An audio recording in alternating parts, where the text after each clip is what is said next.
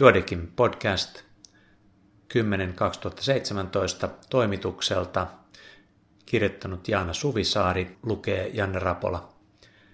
Edistetään terveyttä yhdessä. Aikakauskirja Duodekimin numeron 10 2017 teemana on terveyden edistäminen. Terveyttä edistetään kaikissa politiikoissa, ja sen suurimmat edistysaskeleet on saatu usein muilla kuin terveydenhuollon keinoilla. Lääkärin ei kuitenkaan pidä väheksyä omaa rooliaan. Yhdysvaltalaisessa tutkimuksessa haastateltiin vakavista mielenterveyshäiriöistä kärsiviä potilaita, jotka olivat onnistuneet lopettamaan tupakoinnin. Yli puolet nimesi lääkärin kehotuksen lopettaa tupakointi keskeisimmäksi syyksi lopettamiselle.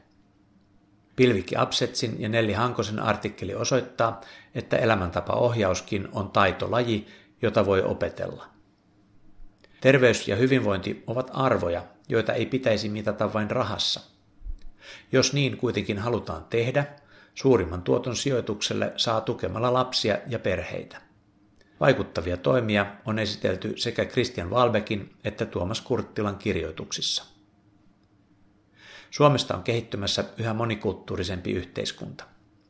Harvalla kantaväestöön kuuluvalla epäterveelliset elämäntavat johtuvat tiedon puutteesta, mutta maahanmuuttajaväestöllä tilanne voi olla toinen. Ulkomaalaistaustainen väestö on hyvin moninainen ryhmä, jonka terveyden edistämisen tarpeet vaihtelevat.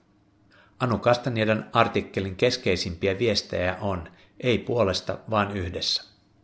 Pystymme kehittämään tehokkaita terveyden edistämisen toimintamalleja vain, jos ymmärrämme kulttuuritaustan asettamat reunaehdot.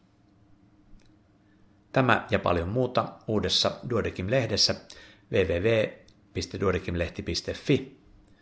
Voit jättää myös palautetta podcasteista kotisivujemme kautta. Kiitos.